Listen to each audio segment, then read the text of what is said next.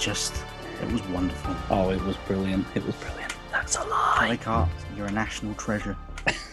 What is it they say? I think they say something like, oh, American Idol, more like American Treasure or something like that. Yeah, something like that. Yeah. So today we're covering something a little bit different than uh, blood-sucking bosses. We are going to delve into Takashi Miike's 1999 J-horror audition. Yes.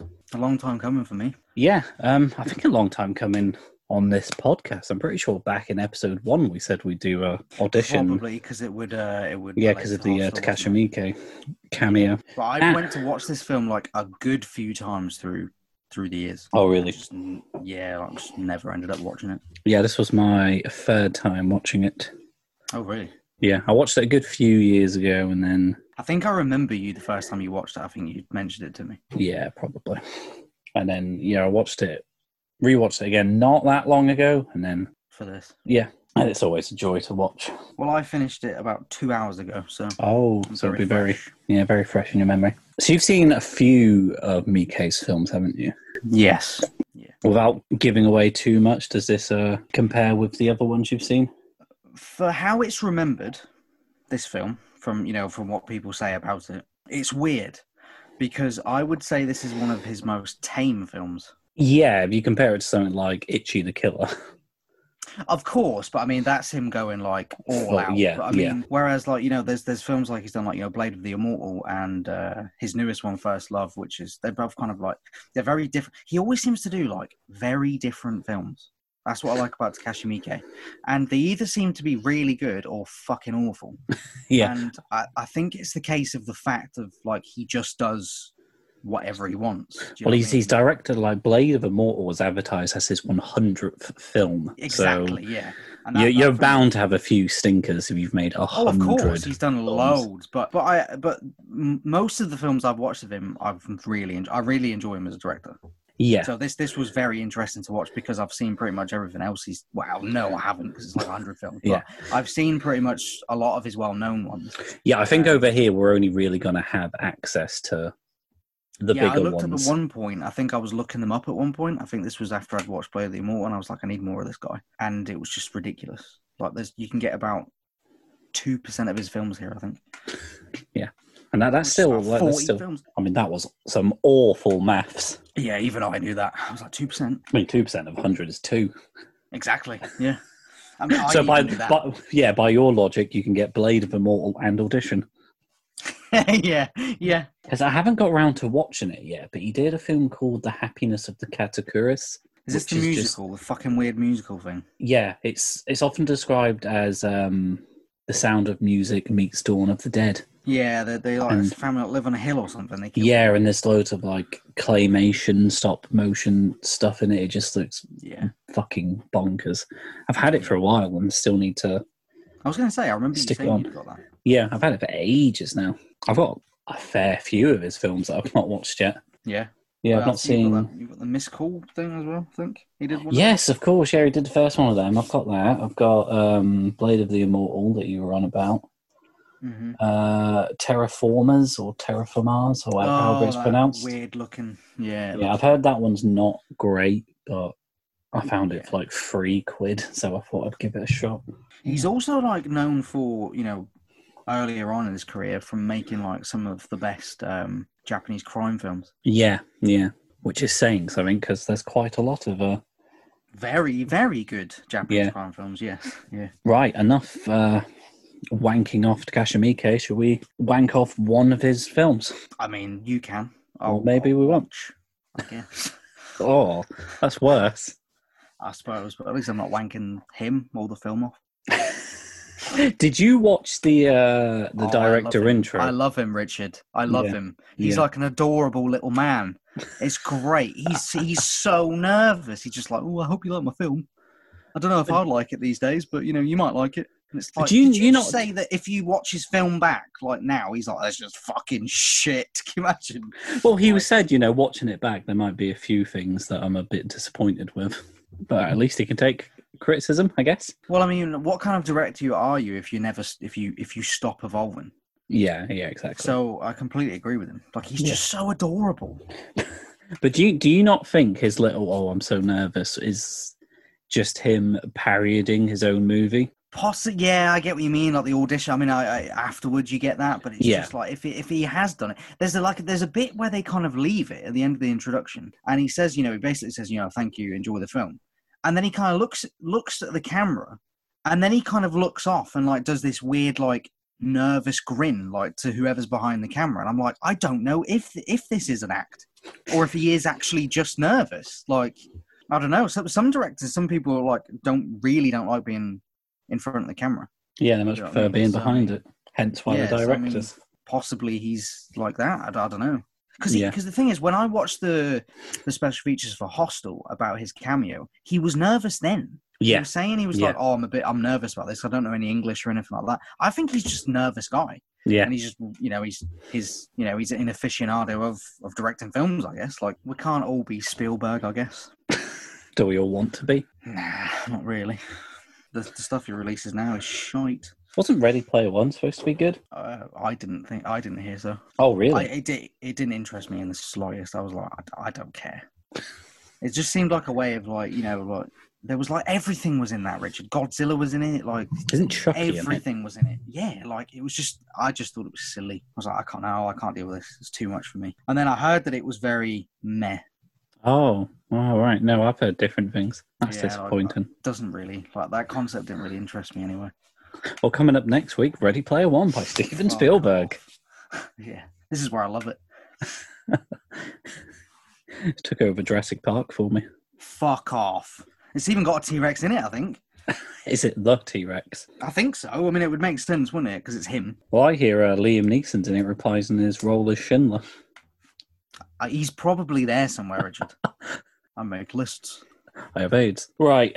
So the film starts with a kid, and he's walking in, like he's walking down like a hospital corridor, and he's got like a little dinosaur sculpture that he's made. Yeah, it's, it's like a got- get well present for his mum. Yeah, it says "Get well soon, Mum." Ha! Funny thing is, she dies in the next scene, and he doesn't even get to give her his present. I mean, was it funny? No, it really wasn't. It, Just say, were you sitting there laughing like, "Ah, look at this kid, his mum's dead."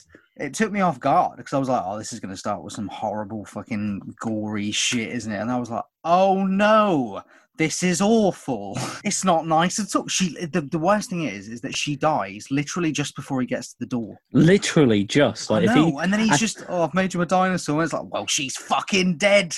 The thing is, though, like the thing is, though, like the kid's so polite because he stops to like say hello to one of the nurses, and it's like if you didn't stop to say Yeah. hello, you could have got the uh, sculpture to your dead mum in time. But no, Yeah. Why, you- That- why that might have to gave her- the will to live. So I'm gonna hang on. I'm gonna beat this. But Imagine she's just sitting there like, around and was well, my own fucking son's not coming to see me. I might as well die.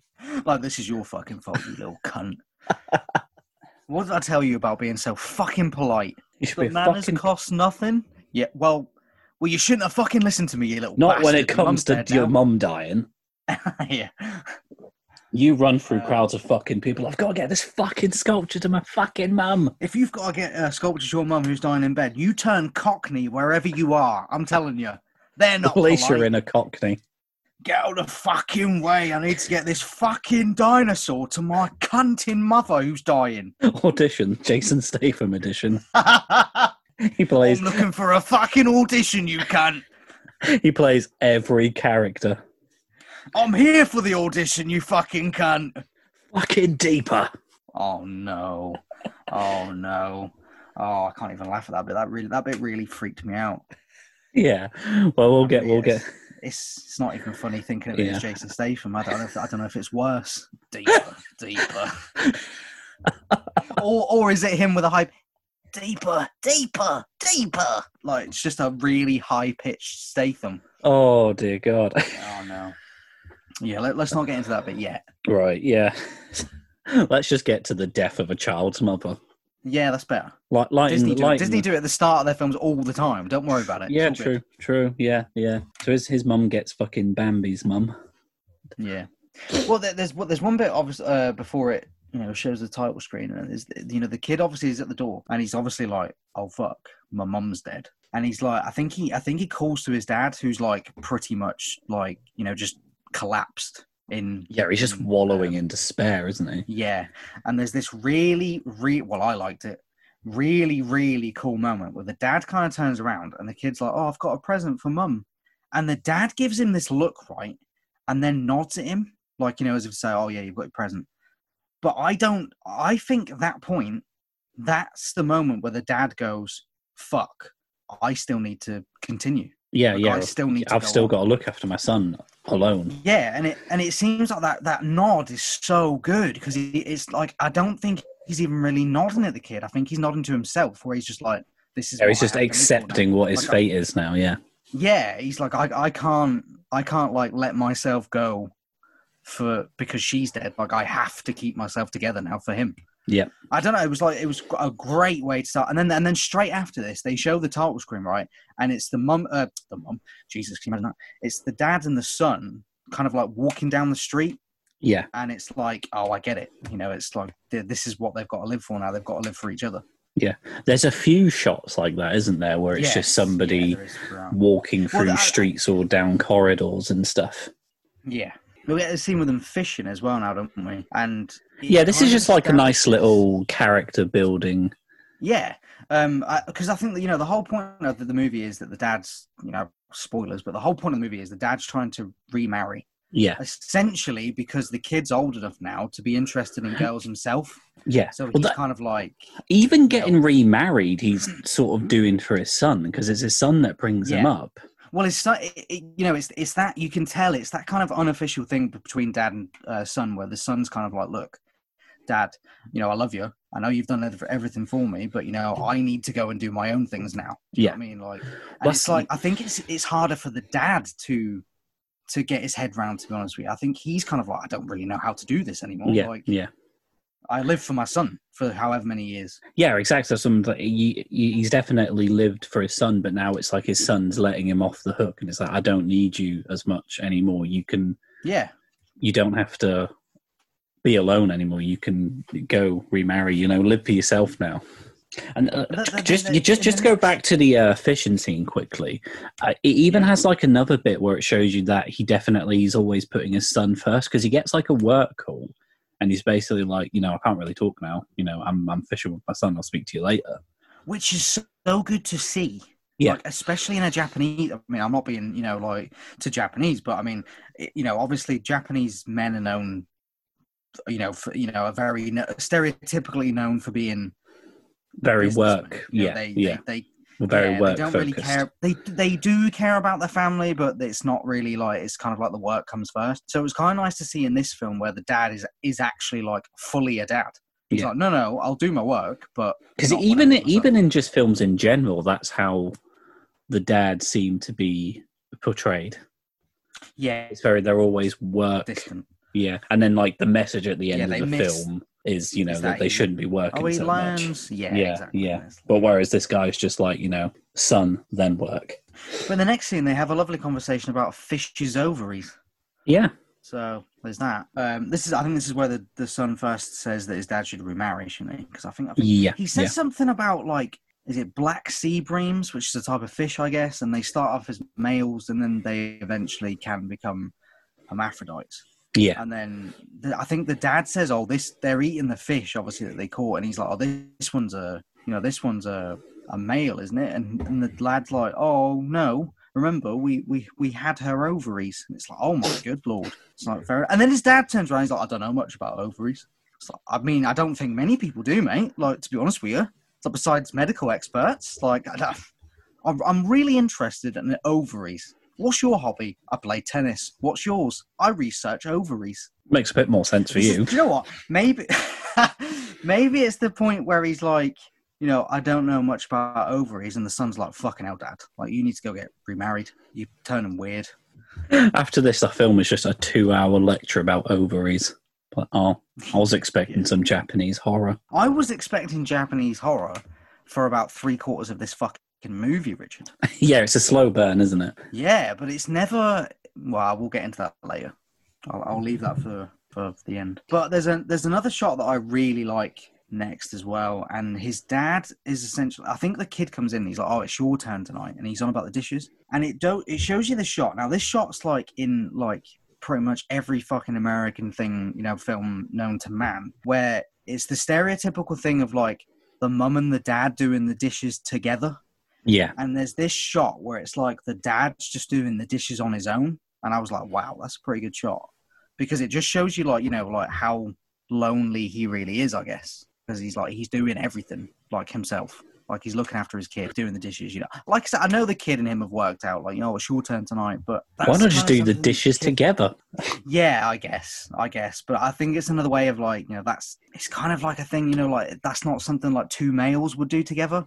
You know, they go fishing, but it's not as if like, you know, me and you, if you were in my house, like, oh, should we do the dishes?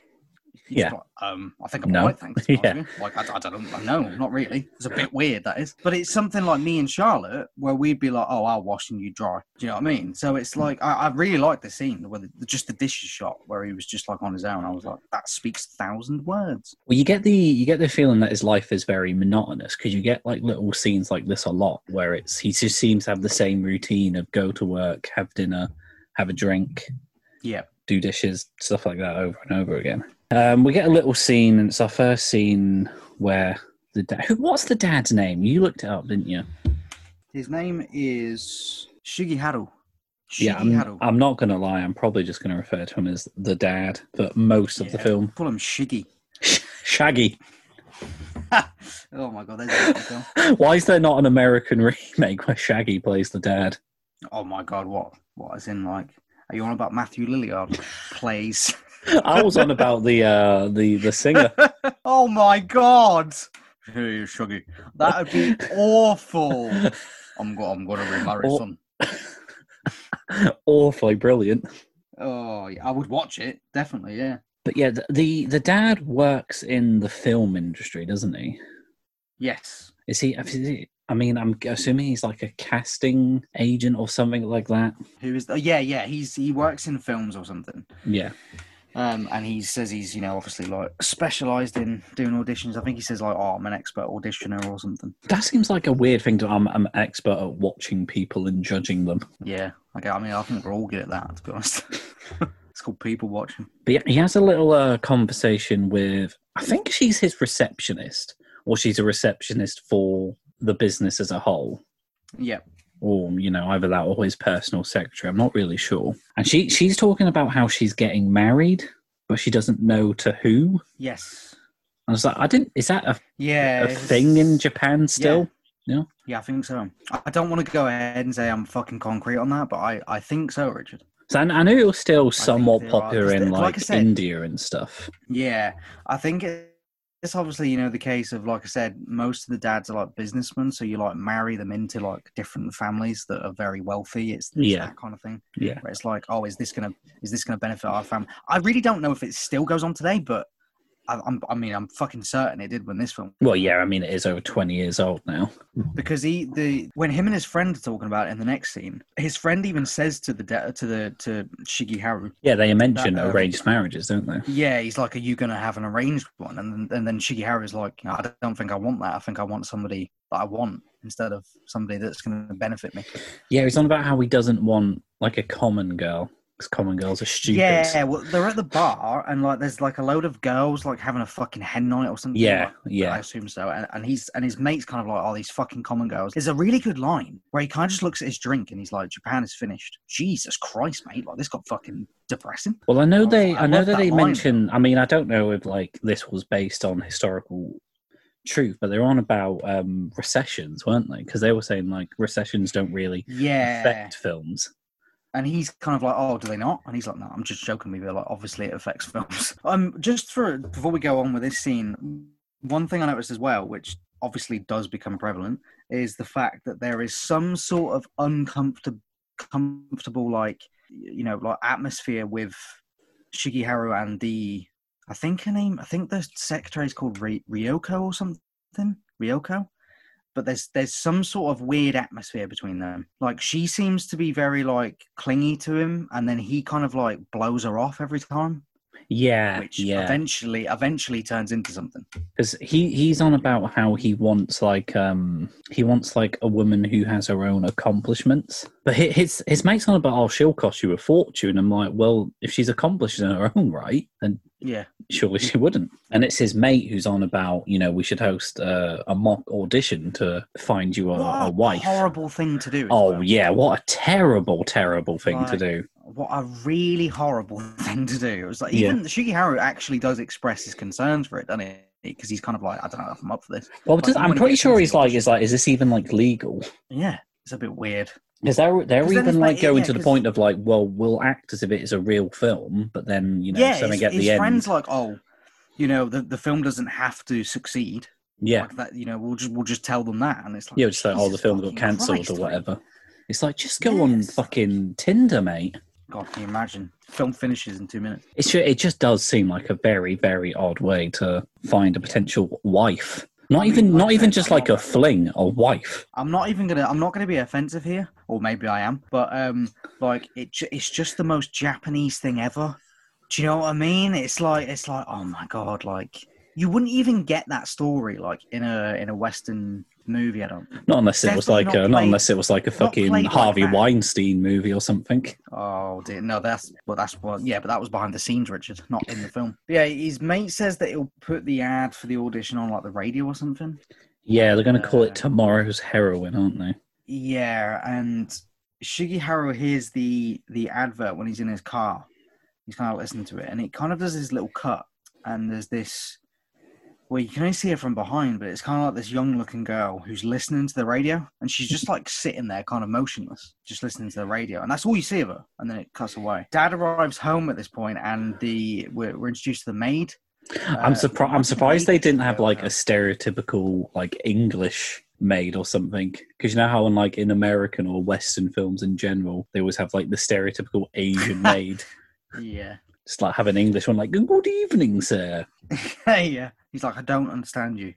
I've told you several times. You're in Japan. Speak Japanese. But um, the maid is like semi important. You have a few scenes with her. She's semi important for a a very like a quite long scene at the end of the film. But apart from that, she doesn't really come into it too much. No, I think these these little scenes are just to set up that she's Yeah. exists. Really, yeah. Because she's in. got a dog um, called Gengu or something. Yeah, yeah. Nothing bad happens to the dog, luckily. Well, as soon as I saw the dog, I was like, "Cheers!" Yeah. Like, great. Oh. Um, It's a Japanese film. It's got a dog in it. Great. They're lovely to the dog as well. I was like, Oh, I know. They're all so nice to it as well. I was Yeah. like, I'm sick of this. The, the- only thing I've noticed as well is that they refer to the dog as a male, and it's quite, it's quite fucking uh, uh we- um, I'm trying to think of the word, but it, it's very noticeable that it's a female. How was it? Um, yeah, I didn't click. Yeah, I mean, it's not not that it does anything to the film, but I was just like, no, it's not. ruined the film for I me. can, Half a I can star. see the dog's nipples. Cover up your dog. Cover That's up that, your that's dog. that's the that's the uh, quote of the episode right there. I can see the Yeah. dog's nipples. I'm just going to edit that to the Uh, start out of context. put a uh, put a trigger warning at the uh, beginning. Dog of the nipple episode, trigger. You know. If you don't like dog nipples, someone talks about it. There you go. So the dad is given like thirty files. Yeah, and Oh, his no, mate. might be might be more actually because he says pick. 30. Oh yeah, that's good. Yeah, he great, it's a gets all the the uh, CVs and he's told to pick thirty of them. And while he's looking at these files as well, I, I love these little details. But he he turns his the picture of his wife around. You know, like as if he doesn't want to want her to see. Yeah, which I really liked. I was like, this this guy's a really good character. I was like, I, I like him.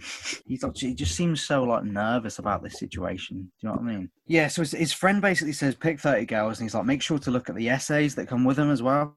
He's like, don't just look at the picture. I think he accidentally stumbles onto this one file because he drops his coffee on it or something, and he's like, you know, obviously he's, he's scrambling to to get his coffee off it, and then he he pulls the file out, and uh, it turns out it's this girl, um, Asami, and she's she's had like 12 years ballet experience you know i think you know he's he's he's kind of reading the essay you know oh my god she's like she's kind of what i'm this is what i'm looking for. Um it turns out the essay explains that she's got like a bum hip. Could have been I could have been pro if I went my my bum hip. Um and she can't she can't do ballet anymore i guess because Yeah. she's got a, a bum hip. So you kind of get the impression that he's kind of head over heels with her straight away yeah, love at first sight. he kind of has nonsense. like yeah he, he kind of starts doing this like schoolboy kind of routine he's like oh my god she's amazing yeah, he's, and he's, she's got even got like hip. a big everything I grin. was looking for Yeah. he's he's even got like the big grin on his face, like yeah. Yeah. So his son comes home and he's got his girlfriend. He's, he comes home with his girlfriend. They're talking about dinosaurs, which is awesome. That's probably what I do. Yeah, I think this guy always seems to be going He's on about in dinosaurs. Yeah. Yeah. And his dad kind of introduces himself before like taking the dog out. And like this is kind of like the only point where he talks to this the girlfriend. But again, this comes back as well. Also, there's kind of like a little, a little moment between him and his son where he kind of gives him a look before he takes the dog out, as if he's kind of saying like, "Look, I'm giving you, uh, giving you time to uh, do the dirty here, son. Fuck a son. Fuck a If good. you need, if you, yeah, if you Take her up the wrong end. I'm taking the dog out. Can you imagine if that's what he said before he went out? And she's like, uh, "Excuse me, I can hear you, and I am game. I'm gonna hear you as well when he starts fucking you." This would only be in the uh, Jason Statham edition. I'm going to fuck you. Fucking give her a good one, lad. Dinosaurs, you'll think I'm a fucking dinosaur after this, you bitch. Call me T Rex. oh, fucking hell. But we get like a little montage scene now where they're beginning the auditions. It's kind of like this running theme where, you know, it's like these girls obviously trying out for this role and they're doing different things. There's like cheerleaders and there's dancers and there's one girl just gets naked. Yeah, I was like, why? but they, they, they ask them really weird questions like, who's your favourite character? Have you ever had Yeah. loveless sex? Who's your dad? It's like, I, I mean, I don't, I don't think you'll know him. to be honest. May- Maybe they maybe they were hoping you are daddy. yeah. My favorite bit is when there's just this one like woman who clearly doesn't fit the bill of what they're looking for in a pink top, and she's just sitting there on a chair smiling, and they both like and look they're at just each other at like. Yeah, yeah. no, no. She's fucking terrible. But the, the the thing that you see is that um, Shigeharu is not really interested in any. Well, he looks down his list to find out which When number Asami's is, be- and she's like all the way down at like Yeah. 28, and he's got Yeah, like this so look of like, have I really got to go through all of this? People. Um, because it's only um his friend that's uh. I, I need to find his friend's name so I can give him the respect to at least refer to him his name once. Yasuhisa, his friend, is like basically asking like all the questions, and he and they they eventually take a break, and his mate's kind of like. You know, why are you not asking any questions, mate? Like, are you not bothered about this anymore? Because we'll just stop it. You know, the the, the dad, the, um, Shigeharu, he's kind of just like, oh no, no, it's fine. Let's just, you know, let's just keep going. And he goes out. He's like, I'm just gonna nip to the toilet. And while he's going to the toilet, he looks into there's like a like a canteen room with all the auditioners that are waiting, and uh, he he kind of spots Asami, but she's looking away from him. She's kind of like just sitting there on a table, motionless, essentially, like looking at the wall. But obviously, you're supposed to you know realize it's her. So they they start the auditions back up, and she, you know she finally she finally takes a turn, and she's like this really extremely soft spoken you know, like nervous, shy girl. Yeah, You know, she's kind of like very, very reserved. Like she's she's not very. She speaks really quietly, doesn't she? yeah, Like, really yeah. softly, and you can already see that Shigeharu is like transfixed by her. And this is where he starts asking questions because his friend gives him a look, doesn't he? He's kind of like, "Oh fuck, you're asking a question." And uh, I think he asked her about her her hip and the ballet, you know, and, and all this this shit, all like really personal question. And he says that there was there was something in her essay where she described comparing losing, you know, she she says that she put everything into ballet. Like ballet was like her fucking life. You know, she lived for ballet. And she essentially says that, you know, the comparison to losing something that important to you is like accepting death. Which I, you know, I'm like a little bit over dramatic there, love, but you know. I, I get it, but he kind of bonds with her over that because obviously he's lost something. He's lost his wife, so Yeah. he completely understands that sentiment. He completely understands like where she's coming from. This is this this theme of like Asami and Shigeharu um essentially like bonding over this the same you know they've both lost something very very very very very important to them. Yeah. And I'm guessing that he's had that them you know them times where he's like you know it's probably just better off if I'm dead because I haven't got my wife like this is literally all I want. Um You, you get the impression that he, pr- if it wasn't for his son, he probably probably wouldn't kill himself. Yeah, yeah, Yeah, I think he'd probably, or he'd be severely depressed. Yeah. But this theme that gets set up with this scene straight away is this runs through like the whole film and then becomes very important, like at the end. This relationship between her and him. This is the kind of thing that threw me about this film, because spoiler alert, but most of this film is about building the relationship between Shigeharu and Asami. There's not really that much horror until like a good halfway through. Yeah, it's not. It doesn't really ramp up the horror until like the third act. So they finish the uh, they finish the interview with her, and you know she leaves, and basically his mate's like, you know, fucking hell, like why are you asking her all the questions? Like, are you, you know, you seem like you're head over heels with her, and um, obviously the guy, you know, Shigeharu is like, fuck, fucking am, like I think I think she's probably going to be the one. And his friend says something like, he's like, you know, I can't put my finger on it. He's like, but there's something wrong with her. Yeah, He's like, I don't know what it is. He's like, I just don't like her. He's like, you know, be careful around this this girl. He's like, I don't know. but he basically goes on about this like every scene he's in from now on. Exactly, yeah. But she ends up being right, I guess. So- Yeah, should listen to his mate. Bros before hoes. yeah. So it, you you know you get another scene with uh, him and his son now, and uh, you know he's kind of talking about his son's girlfriend. You know he's like, oh fucking hell, get in there, mate. And uh, his son's obviously saying, you know, like. You know, have you thought any more about remarrying? You know, where where are you on this? And so the dad go, he goes and looks through the file again, and obviously because he's, you know, pretty head over heels for this this fucking girl, he calls the girl, and she basically, you know, you, you know, answers the phone. She's kind of like, "Oh, I'm so happy you called. Like, you know, I was really looking forward. You know, I, I really had a good time in the interview, but it was more because like I liked you and stuff. Yeah, Like this. yeah. And they basically set up a date to like meet up again to talk about the film, and it's great because he comes off the phone, and the dad does this like fist pump, where he's like, yeah, "Yes!" yeah, like he's And like a fucking like fifteen year old he's just got his first date. we've all been there and it's so nice to see like he's just Yeah. so happy he's like Yeah. oh my god like i've actually got something to look forward to you know what i mean so his, his friend calls again and he basically tells him that you know he was like look i didn't feel right about the girl that you're on about and he's like you know i've just uh, you know i wanted to check on her story basically the the He's he's rang up she- the yeah. agency that she claimed to be with. Yes, she says something about it in her audition where she's like, "Oh, I used to be with this company," and because because his friend kind of asks her to elaborate on that, doesn't he? He's like, "Oh, who? What was the name of the guy that you worked for, if you don't mind me asking?" And she's, you know, she obviously tells him. So his mate calls back, and his mate's like, "Look, I looked this up, and uh, the guy that the girl was talking about, he's like, he's disappeared. Like nobody can find him." Which is, I guess, one of your first warning signs that there's something up with Yes, yeah, exactly. with Asami. But we we cut to their first date now, don't we? Yeah, there's, And there's it's it's initially through like shot. yeah, it's through Asami's POV for the first start of the date. Yeah, I think it does this twice through the film. I think it does it again when um when they first meet up in the in the motel or wherever they go, Yeah. beach house or whatever. Yeah, yeah, because the dad ev- the dad even brings up about the the agent, and she Yeah. she basically like apologizes for like lying. yeah. She says, "Look, I'm sorry." She's like, I, "Someone told me that if I if I knew people, I would be more." Yeah, I'd have a better chance, yeah. But they seem to have like quite a good time, and she asks him, you know, like if if they could meet again.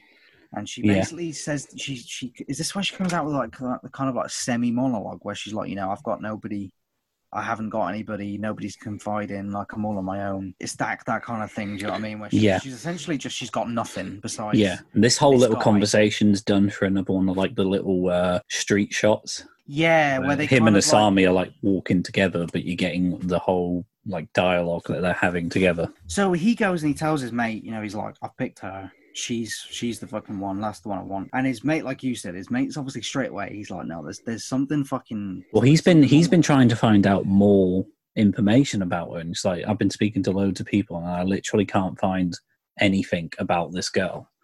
Yeah, like Basically no saying background. like she's not she's not who she says she is. If she was who she said she was, there'd be someone who would know about her. Yeah, about they can't her, find yeah. anything. But the, he comes out with like, well, even if she causes me any trouble, I can handle it. yeah, Because the mate even like warned him, like, like I really don't think you should speak to her anymore. Well, I think they agree. This is the scene where they kind of like agree to each other. You know, he's like, "Look, if you're not gonna stay away from her, like at least just cool down a little bit. Like Yeah. leave it for a while. Like don't bring her straight away. Just like chill out." He's like, "You know, you're not you're not a kid. You're not a 15 year old." He's like, "Just you know, calm down." A Yeah, take bit." it slow. Yeah, When he tells her, like, obviously Shigeharu does take the advice at the beginning. He basically, you know, he, he doesn't ring her. It seems like you know quite a bit of time has passed, and like there's a few times where he goes to ring her, I think, and then he doesn't. He just like looks at the phone and then like walks away from it. There's this one shot where you see Asami, and it's very similar to the first shot you saw her when she was listening to the radio, and she's literally sitting on the floor, motionless, Yeah, like on her knees. Yeah, just like just waiting for the phone to ring. But even like her posture is just like really creepy. She looks. She looks like the girl from the ring or something. Like Yeah, it's it's it's just that pose that you only ever really gets nailed in like Asian horror films. Yeah, like I'm I mean. sorry to see it, but it's I'm sorry to say it, but it's like it's a Japanese kind of pose, kind of. Thing. Yeah, yeah. Do you know what I mean? It's like they're so good at that. If you saw it in a like the Western film, you'd probably just laugh. Like, what? Yeah, what is this? But it just works in this sort of film. I think that's one of the reasons, um, as, as you know, bringing up another film, which is uh, not Japanese but it's Korean. Train to Busan works so well as well. Is that the zombies are so weird? Right. Like yeah. they they move very strange. They're very jerky, and they they get Yeah. into like weird poses. And like I said, if if it was. If it was like you know a George Romero film with the zombies acting like that, I'd probably be a bit like that. Seems a little bit hammy. Do you know what I mean? Like Yeah, the- yeah. Whereas in like a in an Asian film, for some reason, it just seems more creepy. So, I don't know. I think that's why I never tend to get on with uh, Western remakes of Asian horrors because they always try to keep that fit. Yeah, but they try to keep that because even like the ones that people consider good, like I'm not really a big fan of the American remake of the of the Ring. Neither am I, but everyone seems to love it, and I didn't realize this until very late into like. I I watched The Ring and I just didn't look anything up about it ever again. And then, like recently, I was like, "Wait a minute, this is supposed to be like really good." Yeah. Oh, I, s- I could be wrong, but I swear it's even the same director. oh, what is it? The original one? Oh, fucking hell, yeah. I didn't think so. I Yeah, I might be be wrong, but I might be wrong. But I swear, or maybe he did the American sequel or something like that. I definitely That think the guy that rings a bell. Yeah, I definitely recall the guy that directed the original Ring did one of the American adaptations. Yeah, fair enough.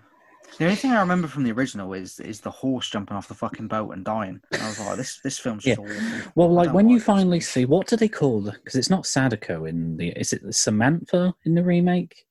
Yeah, possibly. I'm like I you think. see too much of her and she just looks silly. Yeah, like I'm sure there's. But in the where she, like- Japanese version, she just generally looks creepy because you never really get a proper shot. She's always got like her hair covering her face. yeah, yeah. and it just yeah, it just never never gelled with me. Yeah, exactly. Yeah, but it's worth noting that um Tosami's like obviously sitting in this fucking creepy pose, and there's just this huge fucking bag on the floor, right. and I'm the phone is sitting right next to it. I like the didn't phone- even notice the bag. Oh, really? The, the when you know the bit well we'll get to it but there's something that happens with this sack very soon and uh, when that happened I genuinely shit myself Richard because I was like I didn't even fucking notice that bag was there Mate, I don't know I I don't know I, knew it was coming, and I still shat myself. oh right it's one of the Yeah, but best jump like- scares I've ever seen. I just genuinely didn't. I mean, I guess because it's it's put in such you know it's kind of such a, like a claustrophobic shot. Well, the emphasis you- is on her, so yeah, yeah, and the yeah. and the phone, her and the Yeah. phone, and it's like this this sack is. And don't get me wrong, it's the sack is probably the only thing that's lit up and uh, you know brightened up in the in the uh, in the scene because she's kind of sitting in the shadows. The phone's black. And then there's just like this one hallway light on, and it's over this bag, and I just didn't see it. Even the second time when like the thing happens with it, and I was like, "Fucking hell!" It's like, "Jesus, I didn't notice that giant sack was there." Because the phone rings and then Asami just has like this creepy fucking smirk on her and she like very very slowly lifts her head up and then that's Yeah. when the jump scare comes in and the bag just Yeah. fucking rolls over it's the Yeah. first horror moment of the film So yeah, um, well, obviously we're jumping the gun a little bit because that's a little bit later. Was it Um, because yeah, you see one shot of her like waiting for the phone, and you're like, that's what I'm saying. Because like the first shot I saw her, I didn't even notice the bag, and then the second time you see it, she's pretty much in the exact same. But it's even creepier because they show you her waiting for the phone, motionless, and then I'm sure like a day passes before he rings her. And then it shows you her Oh, again, right. and she's still there, and you're like, "Have you literally just been sitting there?" i think yeah i generally think she has because the next scene he, he's taking a day off and the maid the maid makes a comment where she's like oh you know you deserve it. You look there's a there's a theme through this film. I think his son the maid and his friend say it and they're like you look really run down. Like you look really yeah um, yeah. like you're not doing too well at the minute. Like you need to calm down take a break you know sort of stuff. i think this was the where the remarrying thing comes from to be honest with you. And she makes this comment which comes back. There's a few comments that kind of come back later on in the film where she says that a man needs a woman to support him or else he'll be exhausted which makes sense, I guess, when we're talking about kids and stuff. Because, like you know, like we mentioned at the start of the episode, him doing the dishes, he must do like. Apart from the, you know, he's obviously had to hire a maid at some point because Yeah. like, I can't fucking do this. Like, you know what I mean? Yeah, Like, especially because had- it's it's not even like he has a a small job. It's, he's got like a pretty high yeah, up like a job. big job. Yeah. yeah. So you know, it's you know, it seems to be like you know, there's this implication that he's kind of replaced having a relationship with a woman to support him with this maid.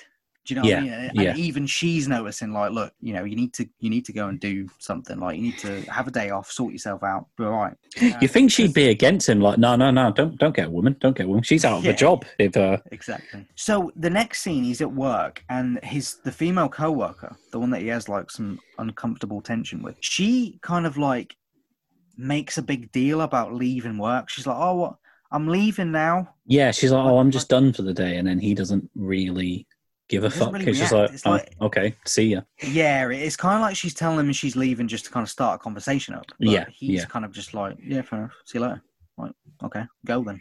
And she, you know, she has like this like look where she like watches him after he walks away from her, and you obviously you can tell that she's there's something there with her.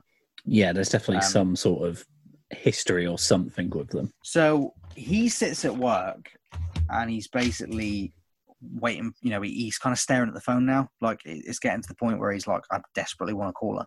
Yeah, And this is the bit where I was saying, you know, it, Yeah, yeah. her, and she. This is where she does the whole, you know, like you said, the whole the creepy the weird smirk. Yeah, like it's grim. It really is grim. But then, like you like you described, um, the the sack that's next to her, just like it makes this weird. It's like like this weird noise. yeah, yeah, and then jumps like a fucking foot in the air, and you're like, oh my god. yeah. Well, like, like you were saying, you you just you don't sack? see it coming. Even when I knew it was coming, it still got me. Yeah, This is like a jump scare done well. yeah. There's no music.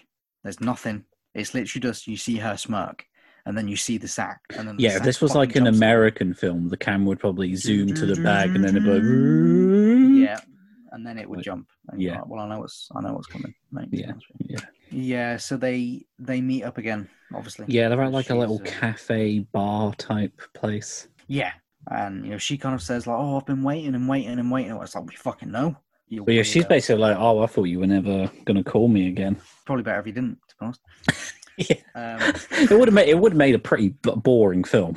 yeah, but I mean, he, he would have like, well, I'm not going. to Yeah, we will get to it. He asks about a family, and I, th- I think she says something like her parents divorced very early on, and then it, this comes back uh, in detail. But I think at the beginning, like we only kind of hear that she, you know, she her parents divorced and she went away somewhere. She makes this like really big deal over like she's like, you know, you know, I'd never lie to you, don't you? And he's I mean, like, it's like, well, she already has. yeah, exactly, yeah. But he's obviously like, you know, like fair enough, okay. Like I, I hope not. And she's like, no, no, no. But I, I, I definitely wouldn't ever lie to you about anything. And they're like, you're like, oh, all right, you kind of weirded me out a little bit, to be honest. Like maybe, Well, maybe, they- maybe keep a secret. yeah. Like- well, they, they do this cool little thing in this scene, and when the date starts, they make a point to show you that there's a lot of people at this cafe, There's and like then it does like yeah, it does like a cut where they're the only ones left, which I thought was like a really good way of showing that they've been there for a long ass time. Yeah, and it also explains where the because she, she, the whole family comment goes into a lot more detail later Yeah, on. When there's yeah. there's kind of like this revelation, and uh, this I'm a- you know obviously this is one of the parts that they cut. They kind of Yeah. cut it because when I first watched it, I was like, was that a cut? I was like, Jesus Christ, that was kind of abrupt. I was like, that's weird to be in like you know like a such a high ranking you know kind of film. Do you know what I mean? But then I got Yeah. it. I was like, oh, I get the end of it. But do you you know, obviously, you, did what did you get the impression? You know, it's like that she's buttering him up. It just seems Definitely. It seems definitely, like yeah. you f- you feel like his friend. You know, Yeah. like it's that scene, you kind of like this seems weird. Yeah, it's like, yeah, stop talking to her. It's like she's telling him everything he wants to hear. She also makes this really fuck. I don't know why this creeped me out so much, but she was like, she's like, when I used when I used to dance, I shed all my troubles with sweat. Okay. Yeah, Um, I mean, I think I think I think a lot of people do that. I think that's pretty much how your body works. To be honest, I think you. Uh, I mean, in Yeah. a sense, you do sweat out your troubles. yeah, It's, yeah. it's such a weird thing. She was like, I shred them with sweat. Uh, But she even has like she has like this really depressing line where she's like, "Oh, it's all over now that I've lost the ballet," and then he Yeah. comes in with like, "Well, one day you'll find that life is wonderful," and it's like, "You poor, naive, gullible man." it's great as well because that line comes back in such a big way, Yeah, yeah, like such a big way, yeah, and it's kind of like offhandedly said. You know what I mean? It's it's in the you know in the it's kind of just like another line in the in the scene. Do you know what I mean? Whereas like when they do the callback to this line, it's like, oh fucking hell. So they say they want to meet again, and you know she gets she gets dropped she gets dropped off in a taxi. It's funny as well because the the dad has another uh, Shigeharu has another like moment of glee where he's in the car and he's just like she leaves and he's still in the car and he's like yay. yeah. You know, it's like I have a girlfriend. So him and his son talk about now about the new girlfriend. I think he admits to her that she's like, you know, she's 24, and it doesn't phase his son No. at all. He's just like, oh, she's closer to my age then. Yeah, yeah. Okay, fair enough. Is that is that not, does that not make you feel a little bit weird? But he doesn't care. He's just like, he's like, it's all good. He's like, yeah, fair enough, fair enough. And then he Again, I think that might be a cultural thing. I don't think it's that weird for older men to marry younger women, or maybe that's a horrible I've- oh. stereotype, and I'm being horribly offensive. No, I mean I've seen some of the front covers of their manga, and I'm like, um, we're we're getting a little bit touchy here, lads. To be honest with you, like, uh, fuck that. Even even rewatching Dragon Ball, there's some things in there where I'm like, oh, Especially if you like watch I- like the American version, where a lot of the more sexual stuff is still left in. yeah, yeah, and it's just like you've got old men like. Young women are like, "Oh, I'll lift up my skirt if you give me a Dragon Ball," and it's like, um, Well, Remember when I was reading through them and I kept like sending you pictures of stuff I was Yeah. finding? I was like, I was like, Jesus this is- Christ! this is worse than the show. That's saying something. I know. uh, By the way, I'm not saying that the show's shit. I love the show, but it's Yeah. just there are some things in there where it's like things are a little bit different in Japan, aren't they? yeah, yeah, but again, it's it's cultural differences, isn't it? Of course, yeah, of course. Um, but his his son makes a comment. He says that he's going away with. Oh no, no, sorry. The the, the dad says he's going away with Asami for the weekend, and uh, th- the the his son says something to him like, you know, you're oh you're so in love you can't think straight. And then there's another thing where you're like, oh fucking hell, there's something wrong here. Do you know what I mean? Like he's not noticing it because he's so head over heels. Because the dad think I- mentions he's going to fucking propose. I'm like, it's a bit soon, mate. You've been on what two dates? Yeah. Again, I think it's a cultural thing. Yeah, yeah, seems to be definitely. Like the, it seems to be the norm in this film. We, we cut to like their little weekend getaway now, don't we? Yeah, it's like this gorgeous little beach house where Yeah. it's like the house is essentially on the beach. Yeah. And literally the, the back garden is the beach. It's Yeah, because. Asami's like standing on like the balcony and the dad's Yeah. just like staring at her. It's very reminiscent of the shot where he sees her the first time and he's, you know, he's she's got his back to him because the dad the dad's like making like uh dinner and evening plans. He's like, oh, you know, I hear there's this great chef nearby. We can go to him, and then if we get through that quick enough, there's a gallery. But you can tell like Asami's not really interested. You get the impression that like, obviously he notices that as well because then it starts as if he's like he's kind of just blabbering because he's nervous. Yeah, I was about to say Think- he does seem very nervous because like Asami turns the lamp off and the dad's still he- going on. Yeah. Like, oh, we could take a as if it's- walk across the beach or uh, because then like Sammy like starts to strip and he's still going on about Shall we go for dinner? "'Cause I'm really Shall fucking we? hungry and she's like I've got go some di- fucking dinner for you right here.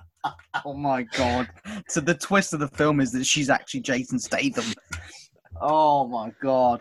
Here's your fucking dinner, you cunt. Bring me to a beach house. Oh fuck you! oh, Oh my god! Where's Jason Statham when you need him? can we get Jason Statham on this podcast? Can you imagine? I think he's probably one of the people we definitely couldn't get on this podcast. I thought you were about fucking- to say definitely No. could. I'm like, I don't think we we can, mate. I've We've just not come got- onto this fucking podcast with two fucking geeks. I've had enough of this shit. Oh, can we Have you please get seen more Jason guns? Statham and do an episode on Lock, Stock, Two Smoking Barrels? Oh yeah, yeah. How well did you know the man that said wankers? He's my close Wankers. personal friend, he is. Can you get me in touch with him? Can we get him on the podcast? He can do the stinger.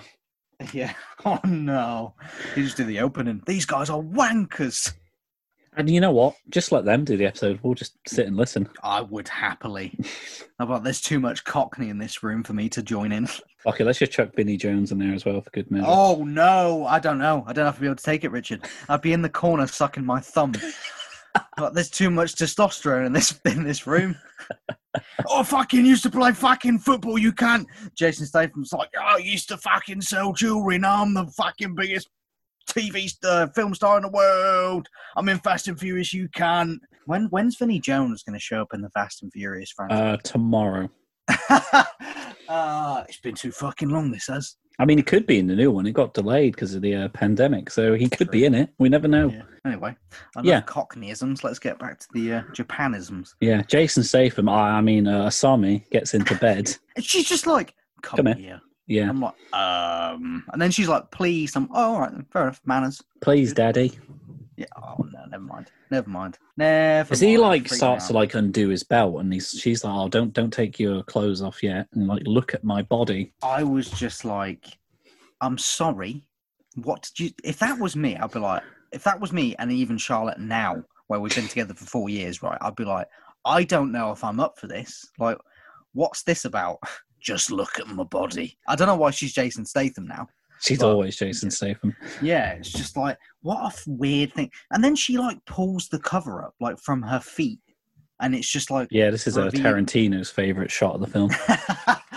oh fucking hell! I didn't even think of that. Oh, that's great. It probably is as well.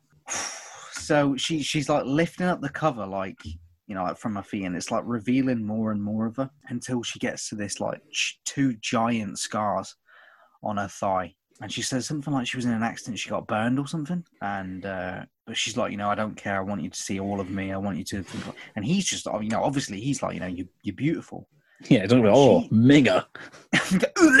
Fucking Scott. Oh, this beach house isn't for you, you cunt. Oh, I ain't marrying you, you dirty bitch. Um, but she she basically turns around. She's like, "Love me and nobody else." And he's like, "Oh, I will." And she's like, "Yeah, they all say that." Yeah, It's but like, you're God. different, aren't you? Yeah. like- But even like, uh, love- you were on about how lines come back. Like that line fucking comes back later at the end as well. yeah. So he he takes off his clothes, and then they they. Well, I'm assuming they have sexy time. I guess because Yeah. like it cuts, and he kind of wakes up. The phone's ringing. Yeah, and it seems like he's not all there. Like he he doesn't. He seems very lethargic, as if he's been drugged or something. yeah. I think we've all had that sort of thing where we woke up and we're just really confused about what's going on. We're like, what, where, who, what, what's going on? But it's uh it's the reception for the motel, whatever the fuck it is. I don't know, like villa place. And you know, he's the guy's ringing him. You know, he's like, "I'm sorry, it's so late." He's like, "But the girl that was with you, she's left." He's like, "So we need to know if you're still staying in the room." And It's like, why do you need to know until the morning? Why? Like, why do you? It's very. It must be very late. It's you know because like, obviously it's dark. He puts the light on. The, the guy apologizes. It's like, could this not like? Surely, if he was sleeping, you'd be like, well, we'll leave until the morning. Well, why would it even matter? It's like she could have just went anywhere. She could have went to fucking Tesco. That's what I'm saying. I'm just getting some fucking snacks. I mean, I'm assuming that he's saying that she actually came and clocked out, but even then, you'd be like, well, he's still in there, so we'll we'll wait Yeah, until the morning. I'm not going to ring him at like one o'clock in the morning and then. you fucking there, you cunt. Are you going to stay? Why is he on Australia? Good eye, mate. You fucking cunt. Why are you still in your motel room there, mate? We need to get fucking uh, Daniel to say this line. So we cut back to the uh, the dad and his mate at work now.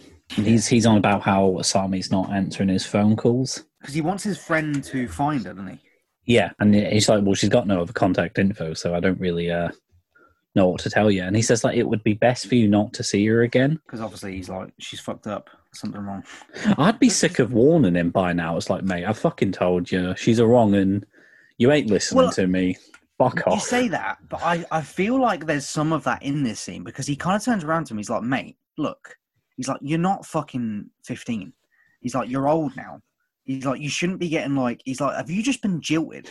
By yeah, like girl?" you should see the warning signs by now. Yeah, he's like, and look, like if she has left and disappeared, he's like, you know, just move on. Like you're an older man. Like you should be able to deal with this kind of thing by now. Do you know what I mean? It's like it's not as if you knew her for fucking years. Yeah, at least she Like, got just- laid. Yeah, exactly. Like surely gonna be like, mate, you fucked her. Like chill out. Just like that's, but you probably wouldn't have. He's been far. dentist. Yeah, yeah, by yeah, by Asami. I wonder what the Asami system is. But um he basically has a hissy fit. Fucking shoot uh Shigeharu does. He's kind of like, Oh, I'll fucking find him myself then. And like storms out and you're like, mate, chill out. chill out, bud. Like she's like twenty four years old. So the the first attempt that he makes to find her is by visiting the the ballet school that Yeah, she used to go to. And uh, when he gets there, it's it's kind of like abandoned. yeah. It's all it's boarded up and everything, but it doesn't stop him. He just starts ripping the fucking know, boards off. like- if I saw that, I'd just be like, "Well, she's not Well, going to be it. here, is she?" Yeah, you just I'd be like, well, I tried. That'd be Yeah. that's it now. Do you know what I mean? Like, if she rings me, she rings me. If not, like, what am I gonna do? No, he peels the boards off and goes into this fucking like derelict building where you don't know if like the fucking ceiling's gonna fall on you or some shit. Yeah. I'd be like, I don't know about this. But as soon as he goes inside, you can hear someone playing the piano, and it's just this creepy looking fucking man in a wheelchair. And there's, there's, he- he's got like ballet shoes hanging off of it. It's fucking grim. Just grim. This this guy is grim because he asks about the girl, and the, the the the guy in the wheelchair starts like giggling at him, hmm and he's kind of like, you know, have you met her? And he's like, yeah. And he's like, have you heard her voice? Have you touched her body? Did you make love to her? Did you smell her? And you're like, who are you? Did you taste her? Did you devour her flesh? Was it good? It's just like chill out. But then then we realise who this fucking guy is because we get we get like a flashback. It's obviously Asami as a young girl in her ballet gear. She's doing like ballet. This bit starts getting fucking weird, mate. This bit creeped me out a little bit. yeah. I think it's just the fact that she's a kid. Yeah. It, it turns out that like, because there's this really weird fucking shot where this like kid is like lying on her back with her legs open, and and this this old cripple guy is like crawling towards her with the he's got like this like like fire that sits beside him. I'm guessing to make him. to, You know, to to keep him warm, I guess. But it's just got like metal pokers in it, and he like he crawls towards you know this young girl, and then like this is where she got the two scars for because he puts the the iron poles on her thigh and he just like this bit's fucked up like this this is where it started getting really weird to me i was like Yeah, definitely. Yeah, this yeah, is this is creepy yeah. It definitely starts ramping up at this point. yeah and he, he he even does a point you know when he's talking to Shigeharu um he he, get, he gets off the wheelchair and it shows you his feet maybe this yeah, is, they're uh, prosthetic, aren't maybe this is tarantino's favorite uh well it's like no, he'd be they're like, they're like- fucking minging. I don't want them. they're so weird Yeah, so if you're gonna have prosthetic feet, like why would you Why- get them? They look like you- monster feet. yeah they look like they're rotten But then again, I think I would get monster feet if I had the chance. Oh, if I had monster feet, yeah. But I mean, I'd want No one's going to like- mess with someone with monster feet. But it's like they're kind of like molded into this like this like square of wood that Yeah. uses to like stand on. It's just it's weird. But he he goes like completely serious, and he basically turns around to Shigeharu and he's like, "Just go away, like go away." It's finished. So Shigeharu does the next best thing. He remembers her talking about um, she used to work in a place called the Stonefish, which is some sort of restaurant, I guess.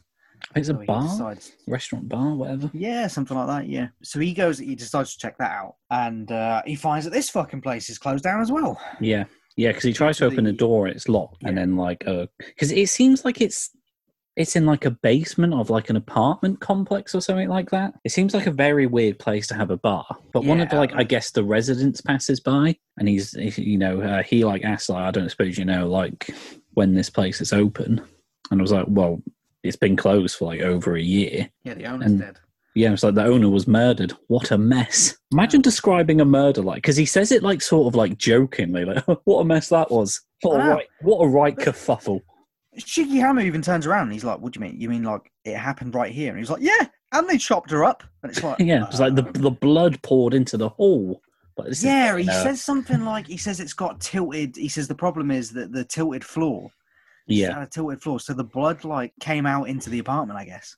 Uh, yeah, out into the the hallway, yeah. yeah, the resident. Yeah. And he mentions that when the police got there, that they found three extra fingers that didn't like belong to. Yep, and an extra ear and an extra tongue. Yeah, and then he just goes, "It's a scary world, isn't it?" And then walks off. I'm like, a bit more than scary, mate. Shigeharu has this like weird vision, doesn't he? Where he's like kind of envisioning the tongue, Yeah, and it, it does this really creepy fucking like quick cut shot of this like severed tongue on the floor, and it's kind of like moving itself, and then like Shigeharu just looks terrified. He's I like, don't blame him. I mean, yeah, I agree. Yeah. So, from with the next scene, we enter our last run, our last big run of the film, and this is where the most. This is this whole bit is probably what the film is most remembered for, Yeah. and Yep. this is why I had such a different viewing experience of this film than what I'd been hyped up to have. Right. So we see the maid, and she she feeds the dog, and she leaves the house, and someone we get another POV shot, and someone enters the house like after the maid's gone, and you know you kind of see the dog like notice that someone's come in, and he kind of like trots off. Um, spoiler alert: it's the last time you see the dog alive. Yep. So uh Shigeharu arrives later on in the day. You can see because it does like this shot where like, you know, it gets darker. So obviously, you know, it's been a whole day. He arrives back home. He gets a voice message from his son. His son basically says, you know, I'm not going to be home tonight. I'm out, you know, with my girlfriend, I guess. So uh, he does, like you said, Richard, he does his routine. He pours himself a drink. So when the, when the, whoever the mysterious person is that enters the house, before the dog trots off, we see that they look at like a few different things in the house. I think they look at his wife's picture and then they look at the bottle of alcohol that he's got on his side. And uh, when Shigeharu takes a drink, obviously the realization is that the drink has been drugged Yeah. because he. Yeah, he, he stumbles. He, just- he, yeah, he tries to get up and then stumbles along and then just Just faints. flat out fucking Yeah. falls on his. And then we get the weirdest scene in the film yeah. because it's it's kind of like this weird dream vision sequence kind of thing where everything kind of comes into place and you're like, oh, Yeah, it's it's like a cross between like flashbacks and like hallucination type visions. because uh, it flashes back to when they first, you know, that dinner we were on about where it cuts, and we find out, you know, what happened in the cut now.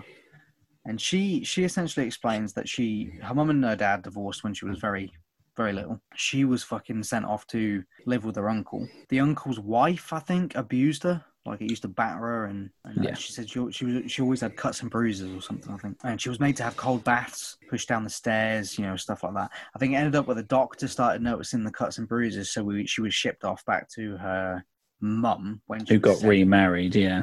Yeah, and her stepfather hated her and that he was disabled. And as soon as it said that, I was like, oh, Yeah, you know who it is. Yeah. Oh. And uh, Shigeharu makes like a comment where he's like, you know, it's it's so strange. He says you've suffered so much, but you don't show it. And she basically says, you know, it's it's the ballet. Ballet saved her. You know, that was she was like that was what I focused on to get through. She also makes a really uh, weird comment as well because she says, "Oh, doing ballet was the only thing that got rid of the bad and unusual thoughts that I used to have." That's pr- usually a warning sign if you know uh, anything about like psychiatry and shit like that, and and personality disorders and shit like that. Like if you know the thing is like she's having these weird thoughts and then this is the thing that gets rid of it but obviously you know we've been told that she hasn't been doing ballet for a, for a very long time so you're like oh this this doesn't seem good but while they're sitting there in this fucking restaurant someone suddenly says like darling and uh Shigeharu like looks to the left and his wife's sitting there with his son and there's another girl there as well and is that the girlfriend of the son I think it was. Yeah. because she comes back later on in the vision, but I saw her sitting there. I didn't recognize her at first. She basically, the wife basically says, you know, who is this person? Like, what's going on? And he's like, oh, I want you to meet, you know, Asami. Like, you know, she's the, you know, the woman I'm going to marry and all this. And his wife kind of gives this shocked, like, look when she looks at her, and she's like, look, if you're going to get with someone, get with anybody but this girl. yeah. Stay the fuck away. It cuts to uh, there's a point. I don't know when this is, if this is a vision or if this is a, a flashback. I don't really know this one because it's like Asami and she basically like pounces on fucking Shigeharu and she wants to suck his cock. She's like, "Oh, I want you," and she just like runs at him and like tries to drag his fucking trousers off. And you're like, "Jesus Yeah. Christ!" But while she's sucking his cock, it kind of like she comes off his cock and it's not her anymore. It's the No. coworker, and she's like, "Oh." you know, we we had one night together.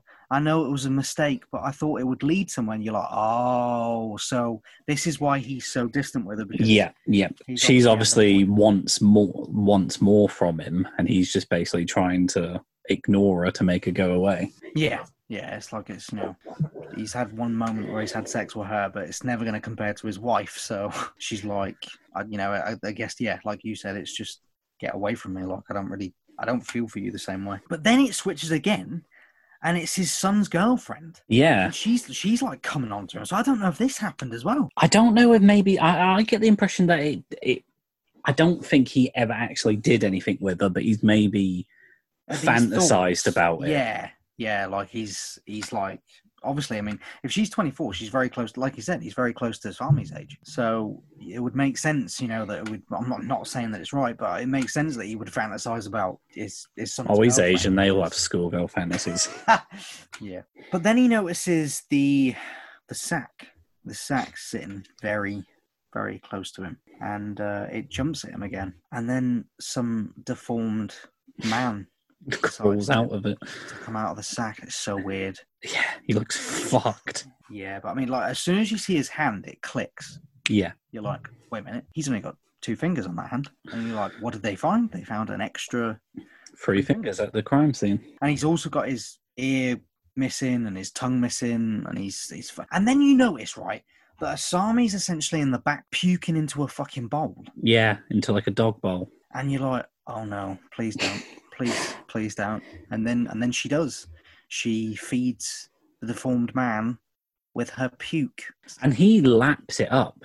I mean, you would, wouldn't you? I suppose. I mean, I'm, I'm guessing this is the only meal he gets. Like, and it, he's got very long hair, so he's been there for. He's obviously been there for a while. Yeah, I think you know. Obviously, that I imagine the first time this has happened to this poor fellow, he's probably like been, like, "Oh no!"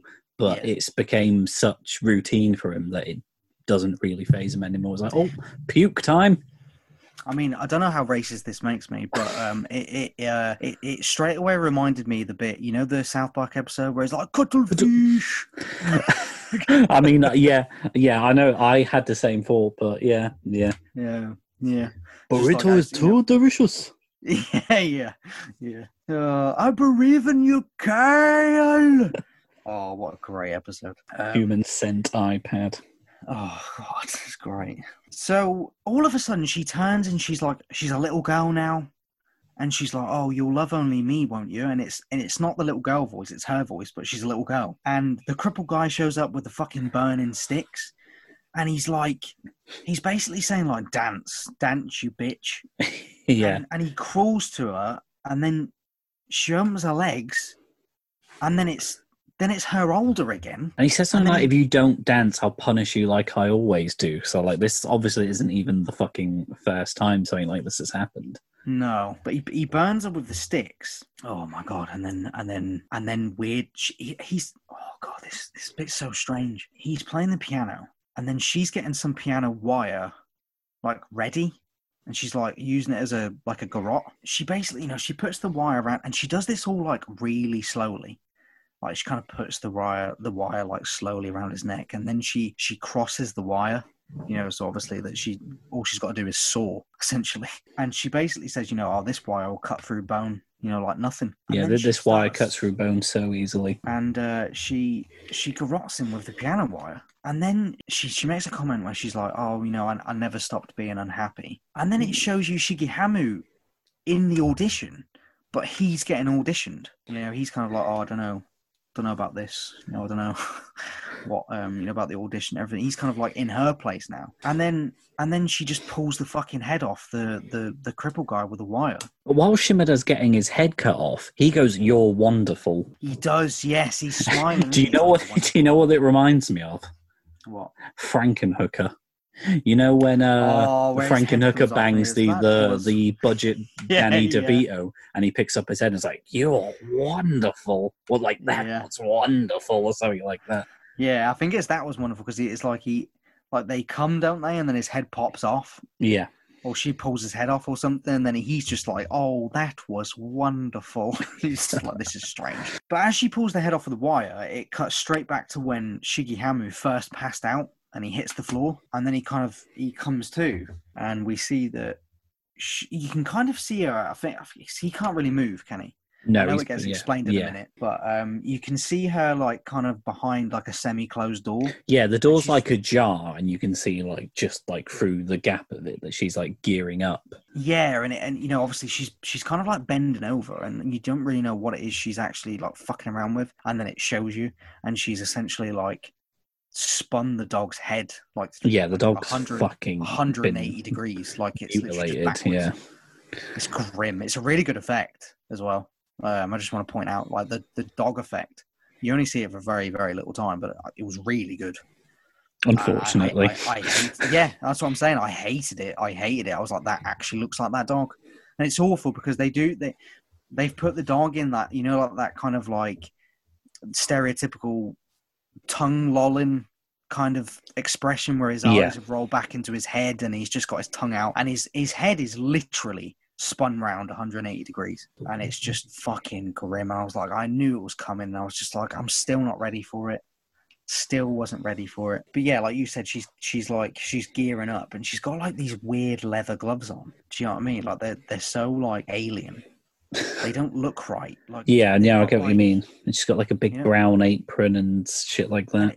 and it all kind of attaches to each other, doesn't it? Like Yeah. the, the gloves kind of attach to the apron. It, ju- it just looks weird. It looks strange. It genuinely looks like something out of Hostel. Yeah, it looks like something that's been custom made as well. It's not like something you could just go into a shop and be like, "Can I have a torture apron, please?" Well, it would make sense as well because, like, it seems like. Well, I mean, eventually we'll we'll get into it, but it seems like torture has become her new ballet. Yeah. So it would definitely make sense that she's made this thing because she's so like engrossed with torturing people. It's really good. There's, there's the the little nuances in this film are incredible. But she, you can see she's got like tools, like an uh, a needle, and she's got you know Tools, tools. tools. I've got to have my tools. I like to bind. I like to be, be bound. bound. Oh man, Shiggy Hammer doesn't.